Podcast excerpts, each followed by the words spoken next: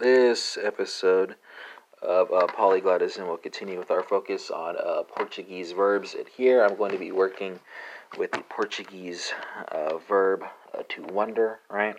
Uh, which is, um, I think it's a imaginar, right? Imaginar.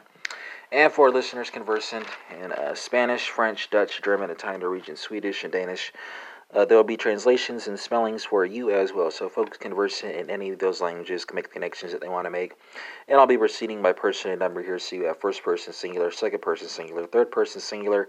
She will uh, wonder, he will wonder, it will wonder, overturned citizens, United corporations are not people. First person plural and then third person plural.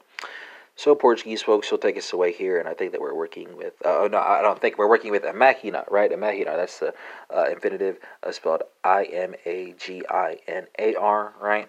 Uh, conjugations are imaginar, imaginarás, imaginará, imaginaremos, imaginará, right? Endings are E I A S A E M O S N A L. French folks, let's translate the Portuguese to the French. It's going to be étonner, spelled uh, E T O N N E R. Uh, conjugations are etoner I, etoner a, etoner a, etoner on, etoner on, right? Uh, endings are A I, A S A O N S O N T. Dutch folks, let's go from French to Dutch. It's going to be uh, zal uh, vervarmin endere, right? And uh, zulin vervarmin endere, right? Uh, singular spelling is, is uh, Z A L space V E R uh, W A N D E R E N.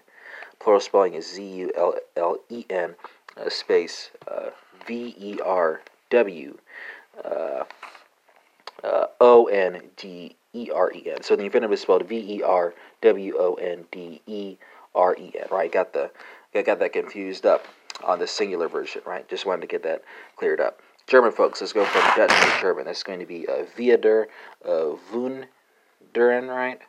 Verst Wunderen, Vert Warden Wunderen for everything plural, right? Conjugated forms of Warden are W E R D E W I R S T W I R D W A R D E N for everything plural. Infinitive is spelled W U N D E R E N. Uh, Italian folks, let's go from German to Italian. That's going to be uh, meravigliare, meravigliare, right? Uh, so it's first conjugation, so that's going to be their first set of endings. So uh, meravigliare o, meravigliare ai, meravigliare a, meravigliare emo, meravigliare ano, right? Endings are O, A, I, A, E, M, O, A, N, O. Norwegian folks, let's go from Italian to Norwegian. That's going to be skal, uh, lure, spelled uh, S K A L space L U R E. Swedish folks, let's go from Norwegian to Swedish. It's going to be skoru undra, spelled S K A L L space U N D R A. Uh, Danish folks, let's go from Swedish to Danish. It's going to be sket, uh, spelled uh, S K A L space S P E K U L E R E. Spanish folks, I think uh, preguntar uh, would fit the purposes here. Not really sure, but I think this is it. So uh, preguntar uh, e preguntarás, preguntará, preguntaremos, preguntarán accent on the E, A, A, and A for first person singular, second person singular, third person singular, and third person plural, respectively. And that concludes uh, this episode of uh, Polyglottism, which focused on the Portuguese verb to wonder, imaginar, and we had comparisons to Spanish, French, Dutch, German, Italian, Norwegian, Swedish, Danish. And this episode is in English, so that's 10 for you right there.